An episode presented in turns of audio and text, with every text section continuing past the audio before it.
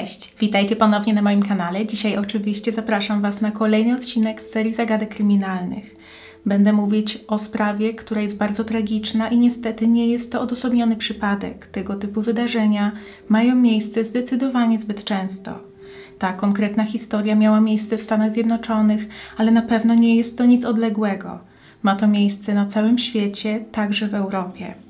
I jeszcze zanim przejdę do przedstawienia tej historii, to jeśli po dzisiejszym odcinku nadal będziecie mieć niedosyt spraw w moim wykonaniu, to już dzisiaj na kanale Empik Go możecie wysłuchać pierwszego odcinka podcastu z mojej ośmiodcinkowej serii Zagadki kryminalne Empik Go.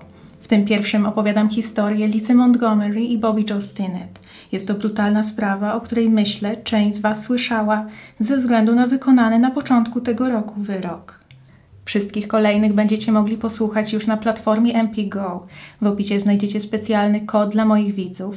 Zagadki 30, dzięki któremu na stronie empik.com łamane na Go Free uzyskacie dostęp do usługi na 30 dni za darmo. Promocja dotyczy nowych użytkowników, którzy wcześniej nie korzystali z serwisu i oczywiście zakładając konto będziecie mieć dostęp nie tylko do moich podcastów, ale także do serii stworzonych przez innych twórców i setek audiobooków oraz e-booków. Podcasty w mojej serii odróżnia od filmów na YouTubie to, że przede wszystkim nie są tak filtrowane pod względem języka i wyboru tematów, ponieważ jak wiemy, na YouTubie te zasady co do treści są bardzo surowe. Ponadto są trochę dłuższe, ponieważ mają około pół godziny. Zwykle tak 30-35 minut. I do tego są to w większości sprawy rozwiązane dotyczące kobiet, w których nastąpił duży zwrot akcji. Także serdecznie zachęcam Was do wysłuchania pierwszego odcinka oraz wypróbowania, czy aplikacja MPGO to coś dla Was. W opisie znajdziecie dokładne informacje i wszystkie konieczne linki. A teraz zapraszam Was do wysłuchania tematu dzisiejszego filmu, czyli sprawy Daniki Childs. Dziewczyna urodziła się 25 maja 1990 roku i mieszkała w mieście Federal Way w stanie Waszyngton w Stanach Zjednoczonych. Dorastając, wyróżniała się inteligencją i talentem. Pisała poezję i w wolnych chwilach ćwiczyła taniec. Już w podstawówce brała udział w pokazach talentów i konkursach oraz mimo bardzo młodego wieku tworzyła własne układy choreograficzne. W szkole też radziła sobie bardzo dobrze. Była jedną z najlepszych uczennic w swoim liceum, dlatego dostała się do specjalnego programu dla wyjątkowo uzdolnionych uczniów. Dzięki temu mogła uczęszczać na zajęcia prowadzone na uniwersytecie, zdobywać dodatkowe punkty oraz zaliczać przedmioty, przez co przejście na kolejne poziomy edukacji było łatwiejsze. Niestety, po pewnym czasie okazało się, że wyzwania tego podwójnego programu jednak ją przerosły i musiała zrezygnować. Zdaniem matki w tym czasie Danika bardzo zwątpiła w swoje umiejętności i zaczęła zastanawiać się, czy aby na pewno tradycyjna ścieżka edukacji to coś, w czym będzie mogła się odnaleźć. Tymczasowo zrezygnowała nawet z nauki w liceum i planowała zdać egzamin GED, czyli General Educational Development. Jest to amerykański test, który powszechnie jest uznawany za odpowiednik dyplomu ukończenia szkoły średniej. Po długich namowach ze strony rodziny i znajomych dziewczyna ponownie wróciła jednak do szkoły i postanowiła ukończyć liceum w tradycyjny sposób.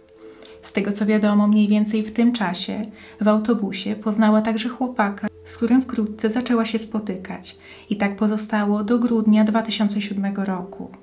Wśród lokalnej społeczności krążyły plotki na temat tego, że chłopak obraca się w niewłaściwym towarzystwie, a nawet, że może być sutenerem. Diane, matka Daniki, nigdy nie traktowała tych pogłosek poważnie. Dla niej były to po prostu bezpodstawne domysły starszych osób oceniających młodszych z góry. Kobieta widziała tylko, że córka wreszcie wydaje się szczęśliwa i że ponownie osiąga dobre wyniki w szkole. Wydawało się, że całkowicie wróciła już na dobrą drogę. Znajomi, z którymi się spotykała, nie mieli na nią złego wpływu. Nie wagarowała i zawsze wracała do domu na czas. W grudniu 2007 roku dziewczyna miała 17 lat i pod koniec miesiąca pojechała na kilka dni do koleżanki. 21 grudnia rozmawiała przez telefon z matką i powiedziała, że na popołudnie zaplanowała pojechać do sklepów i kupić prezenty świąteczne. Miała tam udać się z koleżanką i siostrami. Wspomniała również, że tego dnia wieczorem chce wrócić do domu. Gdy kobiety rozłączyły się, Matka przypomniała sobie o jeszcze jednej kwestii, którą zapomniała powiedzieć córce i od razu odzwoniła, ale o dziwo połączenie przeszło do poczty głosowej. Diane nie uznała jednak tego za nic nietypowego, ponieważ przypomniała sobie, że córka wspomniała, że jej telefon ma niski poziom baterii. Niedługo później okazało się, że siedemnastolatka jednak nie pojawiła się na spotkaniu w galerii handlowej i nie wróciła tego dnia do domu. Następnego dnia, 22 grudnia, matka skontaktowała się ze znajomymi córki i dowiedziała się, że nikt nie miał z nią kontaktu od czasu ich rozmowy. Okazało się więc, że to właśnie matka była ostatnią znaną osobą, która miała kontakt z Daniką. Od tego czasu minęły prawie 24 godziny, dlatego ten fakt był bardzo niepokojący. Siedemnastolatka od dawna była niezależna, ale też rzadko zdarzało jej się aż tak nie dotrzymać słowa i zniknąć bez zapowiedzi. Diane uznała, że najlepszym wyjściem będzie powiadomienie policji o zaginięciu nastolatki. Śledczy niestety od początku nie traktowali tej sprawy z należytą powagą. Zdaniem matki tylko fakt, że córka była niepełnoletnia zaważył na tym, że zgłoszenie w ogóle zostało przyjęte. Funkcjonariusze przydzieleni do śledztwa twierdzili, że dziewczyna uciekła z mężczyzną, ze swoim chłopakiem albo kimś innym i że wróci do rodziny, gdy będzie miała na to ochotę. Bliscy byli jednak całkowicie innego zdania. Sądzili, że nastolatce mogła stać się krzywda, może nawet, że została porwana. Wkrótce miało wyjść na jaw, że siedemnastolatka ukrywała przed rodziną ogromny sekret. Gdy matka prześledziła jej ostatnie kroki, okazało się, że dziewczyna ostatnią noc spędziła nie u koleżanki, a w motelu w mieście Kent, oddalonym od Federal Way o 12 kilometrów. Motel ten nazywał się Sunset Motel i po rozmowie z pracownikami udało się znaleźć pokój, w którym siedemnastolatka się zatrzymała. W pomieszczeniu nadal znajdowały się jej torebka, płaszcz i komórka, co wzbudzało jeszcze większy niepokój wśród bliskich, ponieważ były to przedmioty, bez których dziewczyna normalnie nigdzie się nie ruszała. W pokoju na szczęście nie znaleziono żadnych innych nietypowych śladów świadczących o ewentualnej walce lub wypadku. Trzeba jednak wspomnieć, że Sunset Motel cieszył się wśród lokalnej społeczności złą sławą. Było to miejsce znane z działalności związanej z narkotykami i prostytucją. Niedługo po świętach Bożego Narodzenia, gdy od czasu, gdy siedemnastolatka ostatni raz była widziana, minęło pięć dni, Diane udało się złamać hasło do telefonu córki. Okazało się, że były tam gorszące wiadomości tekstowe i głosowe od różnych mężczyzn, które wskazywały na to, że Danika spotykała się z nimi w zamian za pieniądze. Potwierdziły się także plotki na temat chłopaka Daniki. Okazało się, że nie był on tak porządny, za jakiego miała go Diane. Faktycznie był sutenerem, a jedną z jego podopiecznych, mówiąc oczywiście w cudzysłowie, była jego dziewczyna. W wywiadzie Diane Zoro podkreśliła, że zdawała sobie sprawę, że w okolicy działają organizacje zajmujące się nielegalnymi i niemoralnymi działalnościami. Jednak nie sądziła, że ten problem dotyczy tak młodych dziewczyn jak jej córka, a tym bardziej, że Danika zostanie w to wciągnięta. Z historii połączeń w telefonie wynika także, że rozmowa z matką 21 grudnia była jedną z ostatnich aktywności.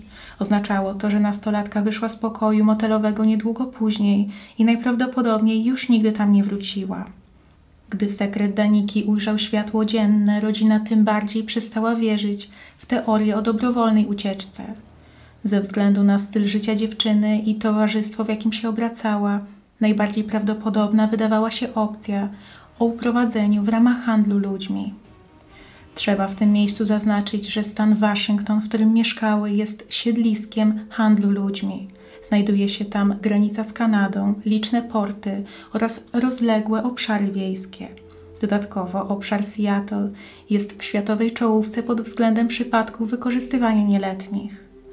Według danych National Center for Missing and Exploited Children z 2017 roku całkowita liczba zgłoszeń zaginionych dzieci do Krajowego Centrum Informacji o Przestępczości wyniosła ponad 460 tysięcy. W tym wliczone są dzieci, które uciekły kilkukrotnie, jednak i tak to bardzo wysoka liczba. Część z tych spraw dotyczy przypadków zaginięć w podejrzanych okolicznościach i z podstawnym podejrzeniem udziału osób trzecich. Diane Zoro była rozczarowana tym, jak lekceważąco policja podeszła do sprawy jej córki. Jej zdaniem mogli zrobić znacznie więcej, biorąc pod uwagę, jak wiele wskazywało na to, że Danika może być w niebezpieczeństwie. Matka i siostry musiały stawać na głowie, żeby rozpowszechniać informacje na temat zaginionej oraz przekonywać śledczych do zakwalifikowania dziewczyny jako potencjalnej ofiary handlu ludźmi. Cały ten proces zajął długie miesiące. W międzyczasie rodzina jedyne co mogła robić, to rozwieszać plakaty po okolicy. Danika była mulatką, jej ojciec był afroamerykaninem. Dziewczyna miała brązowe włosy, brązowe oczy, ważyła około 45 kg i miała 1,60 m wzrostu. Jej przezwiskami były Nick oraz Nika. W dniu zaginięcia najprawdopodobniej miała na sobie czarną kurtkę z futrem na kapturze, t-shirt z nadrukiem myszki Miki, niebieskie dżinsy i czarne zamszowe buty. Mogła pofarbować włosy na bardzo ciemny brąz i mieć przekute uszy, nos i pępek. W sprawie niestety nie pojawiło się wiele tropów. Jeden z najbardziej obiecujących spłynął na policję w 2015 roku, czyli gdy od czasu, gdy dziewczyna zaginęła, minęło 8 lat. Jeden ze znajomych rodziny znalazł na Instagramie zdjęcie dziewczyny z Las Vegas, która do złudzenia przypominała poszukiwaną. Jedna z sióstr Daniki umieściła to zdjęcie na swoim Facebooku, ale chwilę później usunęła. Kilka dni później inna siostra, również na Facebooku, otrzymała wiadomość od osoby twierdzącej, że jest Daniką. Co ciekawe, autorka pisząc używała pseudonimów, które siostry miały dla siebie nawzajem, a o których niewiele osób oprócz najbliższej rodziny wiedziało. Autorka napisała, że jest cała i zdrowa, ale że nie jest w bezpiecznym miejscu. Gdy siostra próbowała odpisać, okazało się, że konto, z której do niej napisano, zostało już usunięte. Zdaniem rodziny nie była to próba oszustwa czy podszywania się pod zaginioną, a prawdziwa próba nawiązania kontaktu przez zaginioną siedemnastolatkę.